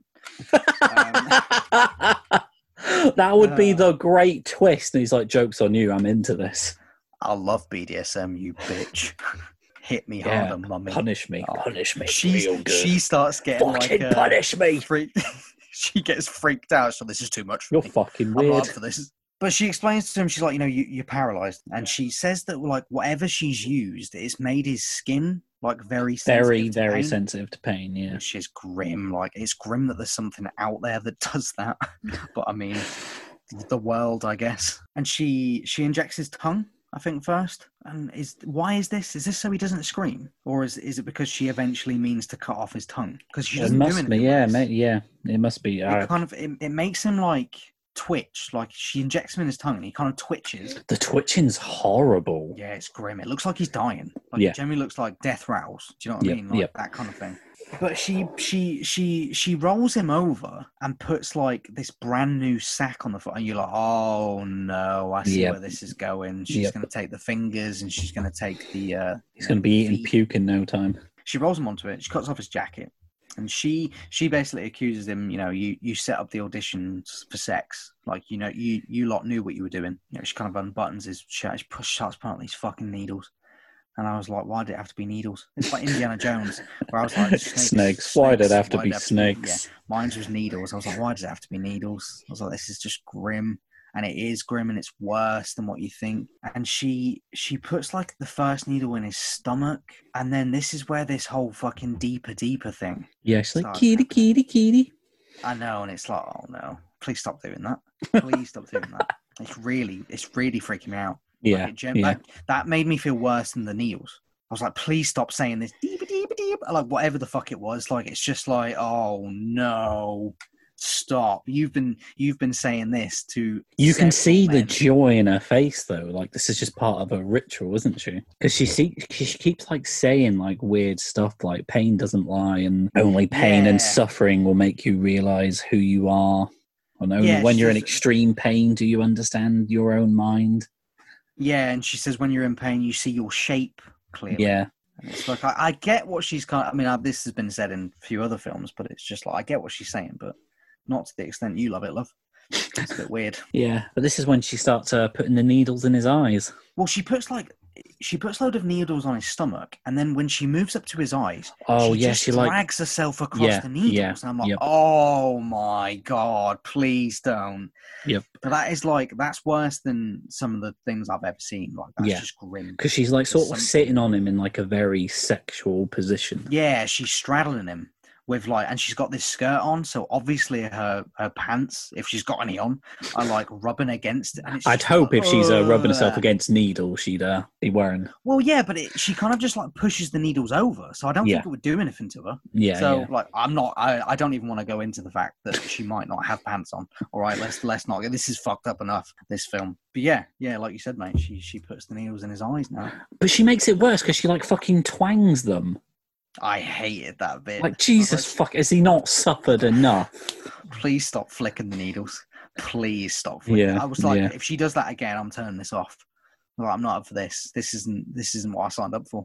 But she's she's like only pain and suffering will make you, yeah, like you said, really realize who you are. And and this is where she starts to threaten his son. Yeah, she's like, if you if he suffers, then you'll understand. And she even comes back with like you said, you'd love only me, but you you love your son, so you're Well, a yeah, liar. he he reacts like he's Yeah. like if you if you I think he's about to say you know like if you touch him I'll fucking kill you or whatever. And she's like, see, you said that you'd only love me. And it's like, oh come on, love. So I think it's implied that I'm going to love my child as well. yeah. It's different kinds of love. Come on, give me a Yeah. break. I'm not trying to fuck my son. You're telling me I literally can't love my son anymore? I don't love you anymore, son. I've got to be with this 24 year old. Cheers, Dad. Cheers. But she, this is where she puts like these fucking, I don't know, like medieval binds on his feet that like tighten to, I'm assuming to stop the blood flow Yeah. because there's not very much blood for what she does next. No, it's only really like on. Well, yeah, I don't want to give it away. No, go ahead, mate. You go. Well, it's, it's only like on like like the stumps where the blood is. Yeah, I think Yeah. when she's sawing, she so essentially what she does, she she gets the the, the fiber wire or the Yeah, piano the wire, piano whatever, wire, like she cut the uh, Shimada's head off with. and she does the same thing she did with his head, but she does it with his foot. Yeah, she even does the line again, like this wire cuts through bone so easily. Yeah, which again shows you that she's been doing this for a while. Like she, you know, like you said, it's a ritual kind of thing. Yeah, and she obviously she ties the wire around his foot, and it, it reminds me a bit of the scene in Hereditary where Yeah, Annie's cutting her head off. And, you know, she and you fucking you can hear the wire going through. Yeah, for as as good as it was in Hereditary, like this fucking Oh, this scene takes the nails cake. it. Yeah, yeah, Like it's grim. There, there- there's like there's some blood from the veins, like when yeah, yeah. There's there's little see- splatters of it, but it's not like Yeah, it's not dripping. Flowing, out. Yeah. tied his leg. Yeah. Because like even though she says that it cuts it through easily, you can still hear like the bit of force she's giving it, and you just hear like Yeah. Well, she starts off like kind of just soaring, and then she gets really into it, and she's Yeah. kind of just like pulling her fucking arms. And uh, also, just to make it worse, she also has a vision of the cripple watching her wanking. Well, So there you They go. just had to make the scene a little bit fucking weirder, didn't they? Like, can we Yeah, put some wanking and then- in here? She turns to him and she's like fucking casual as fuck. She's like, she turns to him casual as fuck. And she's like, right foot next. Yeah, like it's no big deal. Please stop making me feel like I'm at nursery. something. Yeah, Like- it'd be like if you were like helping a kid get his shoe on. It's like, oh, Yeah. right foot next. Yeah, sure, yeah. Oh, Right foot but no, comes off. And then this is where the son arrives home. Yeah. So she hears him. She well, she hears something anyway. She grabs like, think- is think- it like mace or pepper spray or something? It's some sort know of what spray. this was. I thought it was some sort of spray to knock him out, but It then it doesn't be, do yeah. that. So. I'm guessing it's just spray, uh, mace or something like that. Well, it doesn't even seem like mace because it doesn't aff- like if you get maced in the face, you're gonna It know fucking about hurts. it. Yeah. yeah, like, and she sprays him like all over. So I don't know. I don't know what this was supposed to be. She grabs a spray anyway, and the, you know, uh, the dad he tries to desperately like get up. He's trying his best to like. I mean, the fucking the poor fucker's paralyzed, but he's still trying. The son comes in. He basically sees his dad on the floor. It's funny because his son comes in at first. He's like, "What the fuck are you doing, Dad? You're into You some weird of like- shit, ain't you? What are you doing? Oh, this is weird. Your foot's off, mate." And uh, I'll be having that. You need feet, Dad. yeah. She comes up, she sprays the sun, and then the dad wakes up in bed next to her. Yeah. And I, he, I think in his mind, he thinks that, oh, fuck, thank God all that dream. wasn't, yeah. Because he even Well, like they're- checks they're to see that he's still, yeah. And he checks to see he's still got his foot and he's got like just a massive relief and he's like, oh, thank fuck for all that. Yeah, it was like you know, this is it was all a dream. So did you think this was going to be like a fake out or did you get that it was, What? Did Like, did you think this was- yeah, did you think they were like, like, oh, it was all a to me." dream? I was like, no, Takashi Miike won't do this to me. He won't. He won't mind warpers. I was like, no, to be honest with you, I, I knew it was going to be a fake out because I was like, how is this movie regarded so well? Yeah, That's how it yeah, ends. yeah. Do you know what I mean? Like I'm, I'm sure I would have read something about that, mate. He goes into like, the bathroom. I think I think she comes to check on him. Yeah. They go but they go back into bed and she she's lying there and she you know she kind of essentially says you know like I'll accept your proposal and uh he basically you know he's like oh fucking hell fair play and she she kind of goes am I allowed to be so happy and I think that's the first moment where I was like oh this girl's pretty damaged A, a, do you know what tad, I mean? Like, tad. No, no, but you know, like very damaged mentally. She's like, got the uh, see- Harley Quinn daddy issues T-shirt. It's just like, yeah, but it's, it's just like you, you, it's horrible because you start, you kind of understand her because you're like, oh my god, like you must be for someone that doesn't know how to be happy. That's weird. And Yeah, obviously she's been abused since she was a kid, so I don't think she knows love. No, definitely not. you know so she's like obviously am I, am I allowed to be this happy. And she she, she Well, I, I don't even think she particularly had a great life when her parents were together because it just seems like when they were divorced, they get rid of her as well. yeah like why would you? But she she goes on she says you know oh i'm the luckiest auditioner. And he's like well why? Why is that? And she goes i didn't get to be a heroine of a movie but i got to be a heroine of real life. And you're like oh this is horrible this is really upsetting now Yeah, this would be Um, like a nice ending if it was just a standard Yeah, romance yeah. film. so as soon as she says that he jumps back to uh he comes back to Reality, yeah. Yeah, and he sees that his son his son dodges the spray and runs upstairs. She follows. She's obviously like fucking loving it. Like, yeah, get you. yeah, yeah. Runs upstairs. She she gets. I think he falls over or something upstairs. Or he crawls up. I think she grabs his leg or something. He falls Yeah, over. yeah. And she's kind of like standing over him, spraying him with this fucking spray over and over and over and over. And to get her away, he kind of does like he kicks her with both legs Yeah, like you know like kind of that fucking get off me like get the fuck off me and she flies over the stairs like he kicks her like fucking over the stairs Yeah. like she she has air in that fall. And she you know she you, you don't see it but you hear her hit the floor and it's like it's that kind of noise where you go ah she's fucked. Like that's a bad that's a bad fall. And he you know the son looks down and you can see that her neck's broken but there's this horrible effect where like i'm assuming it's her fucking like fucking hell i forgot what the thing is in your throat. Jesus christ. I was going to say sarcophagus that's not right. Um uh, it's a larynx or something, but something like twitches in her neck and you're yeah, like you can see it like "Oh." pulsating, can't you? yeah it's like oh no because for, for one second i thought is this going to be like a weird monster movie then it's going to turn out she's I mean, it is Japan. like- yeah, but no, it just it's it's even worse than that. It's just like convulses. It's like it's grim. Son runs downstairs, checks on his dad. He calls the police, the ambulance, obviously. And the way that Asami has fallen, her head's kind of like the only thing that he can see, like peering round the door. Yeah, it's the same sort And- of shot when he sees her gearing up. Yeah, and she's, you know, they're kind of like looking at each other, and then she just starts talking, and she begins to repeat the things. You know, she's like, "Oh, you know, I hope you don't think I'm a clingy girl. I thought I'd never see you again. I've never met anyone like you. You know, so warm and comforting.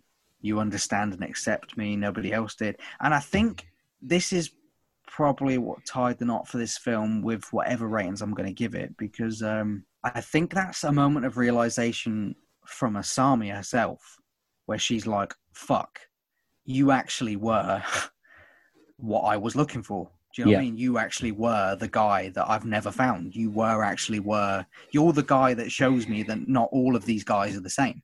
Yeah, And you maybe went about finding her the wrong way, but your Yeah, intentions but- were noble. Exactly. And uh, it repeats the line where it's like, you know, it'll be hard to get over, but one day you'll find life is wonderful.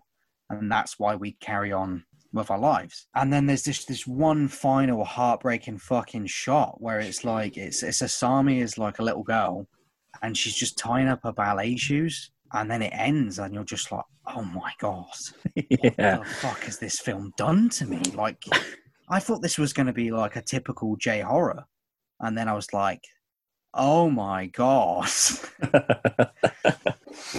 and and that's that's uh that's audition. yeah, I like how there's just like a, a moment of silence there. So I think you need it it's after. just it's just it ends so different. This film was so different to what I was expecting. So you were just were you just expecting just a gore fest type? I thought it was going to be a torture porn. Yeah, I thought it was going to be a tor- I thought it was going to be the big daddy of torture porn, and it's not. well, in my in my opinion, it's not. It's it's the torture's very well done. Yeah. But um, I, I I feel like I feel like people have done a disservice to this film by having it being remembered as that film that did the torture.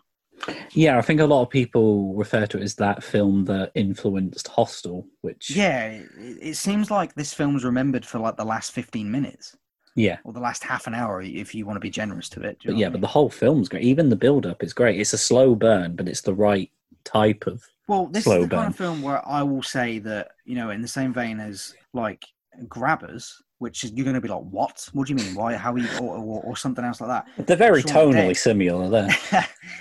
this is a. I, I feel like this is a film where the horror is a byproduct of what the film is really about. Yeah.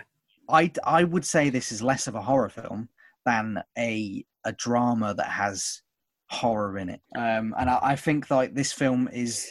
I think the the the way this film's remembered, in my opinion, is it's not fair on the film itself. I'll tell you what. Let's get into ratings so I can. Well, get over it. So I- you, you do, I- uh, you well- do your ratings, mate. Before that, I get the impression, you know, I'm basing this off of just my own assumption, so I could be Yeah. totally wrong. But judging by the sort of film it is, I Yeah. get the impression that this probably wasn't marketed as a horror film. It shouldn't have been. I think the trailer, the trailers would probably present it as like a romantic drama. Yeah. Because even like the name, there's nothing that really signifies that this is a horror film, and I think it's the sort of film that people have went in expecting, you know, just like a fucking nice little Awful. romance story. No, I think people. I, oh yeah, sorry, yeah. w- w- where I think going, after yeah. the release, yeah, but I, With- I mean, yeah, again, I'm basing this on nothing. I could be completely wrong, but it's just if I was marketing this film, that's how I would have done it anyway. But yeah, uh, as ratings, um, I love this film. I'm, I'm pretty sure I've, I've mentioned several times that I love this film. It's Yeah. you know, obviously, like I was, I was saying, I haven't seen that many Takashi Miike films, but this is like this is my favorite one that I've seen so far. This is way more deeper than what he usually does. and um, it's probably one of my favorite Japanese horror films. Yeah, I like. I think the film looks great. I think there's Some a lot of really cool shots. There's great cinematography, like you were just saying. incredible. Yeah. Um, I think the characters and like the the character development and all the character building scenes are just really good. I think I'm going to go one further. I think this is one of the best character development in film, It's it's it's like um especially in horror. Especially. In Oh yeah, definitely. I think that yeah, I think that's just because it obviously it doesn't ramp up the horror, so they have a lot more time to do all the the character development, and it really, really, mm. really benefits the the film. I know a lot of people don't like slow burn horror films, but I am quite a fan of them. I As mean, long I, as I'll go again. I'll go one further and say that I prefer them. yeah, yeah, to yeah, be honest with you. Like I, I think horror is always more earned once it comes out of kind of nowhere, where you're kind of like, oh fuck, here comes the horror. You know, you're invested in the characters in this film, especially in this film. You know, Yeah. like you're invested in the characters, and this shit happens, and you're like, what the fuck? like what the fuck? Like the sack scene. Yeah. The first sack jump scare. It's like Well, like like I, is- like I was saying earlier, I knew it was coming, and it still got me. exactly. That's how you do a jump scare. Yep. You don't do them every five minutes. Yeah, I think he. What's his name? The dad? Uh, Shigi Hagu. Shigi. Yeah, I think he's a great character. He's built up Yep. really well. You really do genuinely feel sorry for him. It's like he just wanted to find a companion, and he's just had this. I mean, lucky for him, he makes it out of live. You know, he's not gonna have any Yeah. fucking feet, but you know, better than uh, living in a bag eating lost one. vomit. Yeah, Exactly. yeah. He'd get a cool monster foot. Yeah, even like the minor characters, like the son and his mate, they're all great. I love his mate. His I mate, love yeah. his mate in this. Yeah. His mate was a bad guy in possibly another Takashi Miike film that I've seen, but I'm not sure because I remember liking this guy anyway. But I'm pretty sure he played some. I mean, I might be wrong, but I'm pretty sure he played like some samurai fucking guy, like in in one of his films or something. I, I might be wrong. But I recognize this guy from a film. It just might not be a Takashi Miike film. Right. Okay. See, I recognise. I feel like he might have been in a Western film. I'm not sure. He's very recognisable. What the mate? Yeah. Yeah, possibly. Maybe that's where I'm. I know him from. I, I don't know, mate. Uh, I'm too ignorant to look it up. I'll, I'll I'll look it up once I've uh, had my say, and then while you're talking, Yeah. I'll look it up. Yeah, uh, I love this film. I love it more, more and more every time I watch it. It just gets better.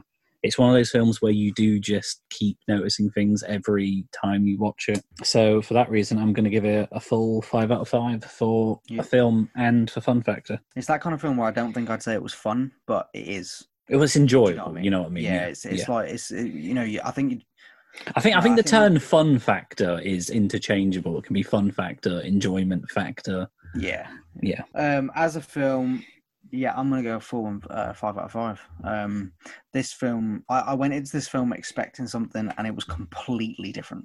But in a good way. Completely different. Yeah, in a way better way. What I had in my head, I was like, it's probably gonna be good.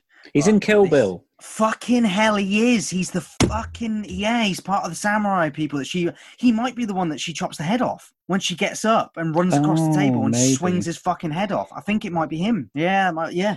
Fucking hell. But yeah, uh, this this film blew my mind for for several. I mean, it's it's just a very well made film. I mean, in the in the introduction to the Arrow version anyway, where Takashi Miike explains the film, and he kind of says, you know, he's like, oh, you know, you might like it, but I think it's a pretty well crafted film.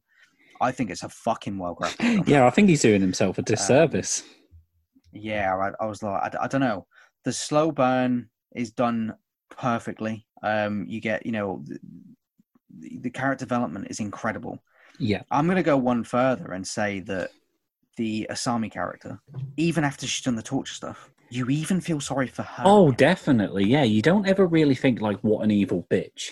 no! You just genuinely think like you've been wronged so badly. She's she's so broken yeah, that she doesn't know what love is. Yeah. And that when she sees it in Shigeharu, or uh, I can't remember if that's his real right name, but even when she she has it with him, she doesn't recognize it until after she's dying. It's it's when she's dying that she looks at him and she's like, "Actually, fuck, I've done the wrong thing here. Like Yep. you were probably you were probably the person that could have fixed yeah. it." You probably were the answer to all my problems. and- Yeah, and, and and it's kind of beautiful in a way that he kind of does fix her as Yeah. she dies.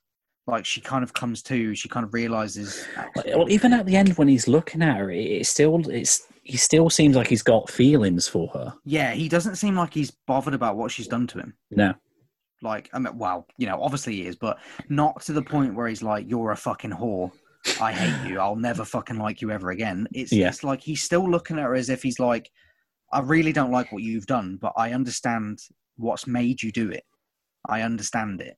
Yep. And you know, like I said, as the film, the film does a masterful fucking job of slowly releasing details of her past Yeah.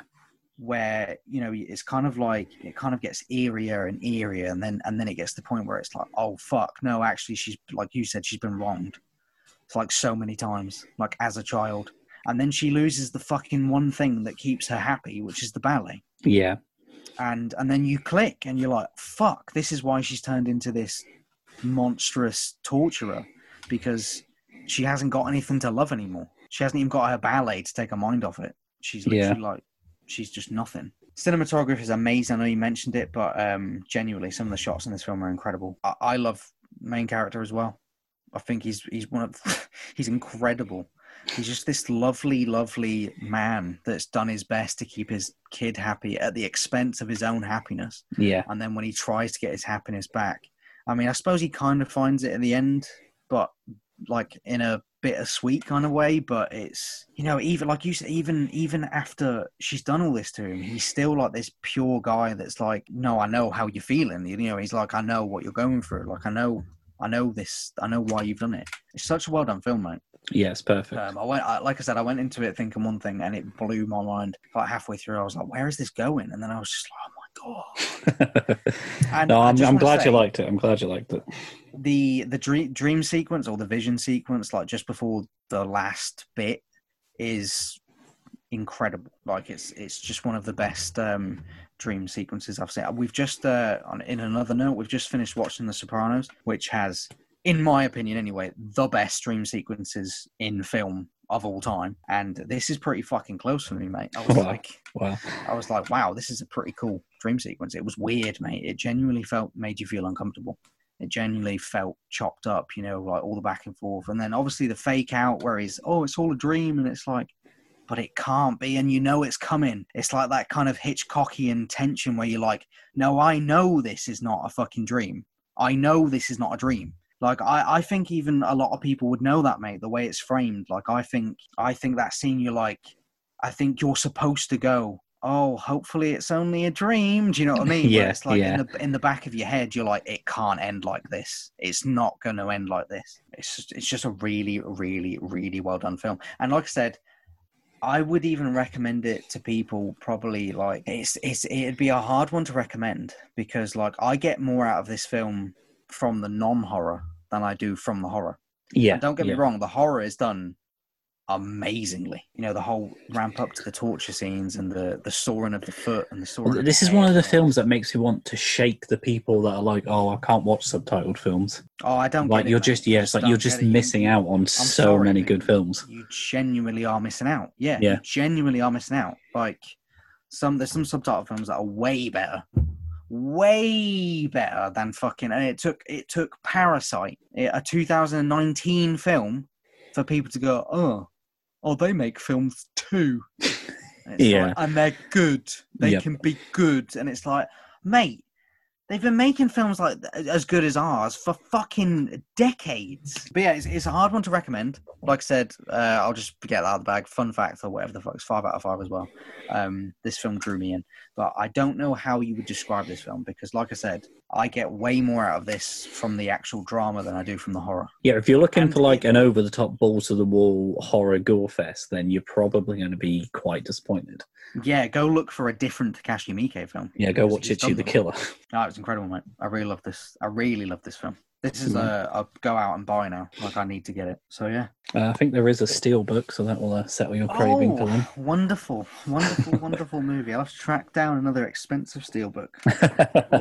oh, I mean, the standard edition's pretty cheap if you're not that bothered. Yeah, but I mean, I've already got it in my basket. Like as soon as I finished the film, I was like, "Well, I'll put it in there." So it's like the uh, last house on the left again. Yeah, which I got. I did get that. yeah. Uh, so audition's the next one. So I think because I think this will be a film that I will happily show Charlotte. Yeah. she'll get a lot about. The, the other thing I will mention as well is that this film does a very good job with the aspect of mental illness Yeah. and what abuse can do to you. I suppose. Yeah. Like way before like that sort of became a think, mainstream thing to do in films. Yeah, Like, this like, film's like 21 years old now. Yeah, and like everybody's doing the fucking mental health thing now, and they're like, "Oh, is it really a monster of the, uh, mental health?" And it's like this film does it so much better. Yeah.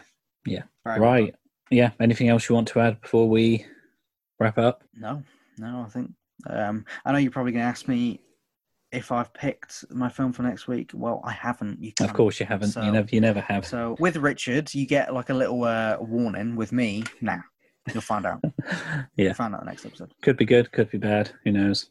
Yeah. Who knows? Could be a headhunter. Could be 13 ghosts. But well, yeah, yeah, okay. I'm sorry. I had to pick that film. I needed someone to hate it. It made a good episode. It made a good episode. I enjoyed the episode. But I didn't enjoy the film. No, no, neither did I. Charlotte does. Oh, right. So I guess that wraps everything up. We'll be back next week for the Vix film, whatever it may be, and we'll see you next time. Bye bye. Goodbye.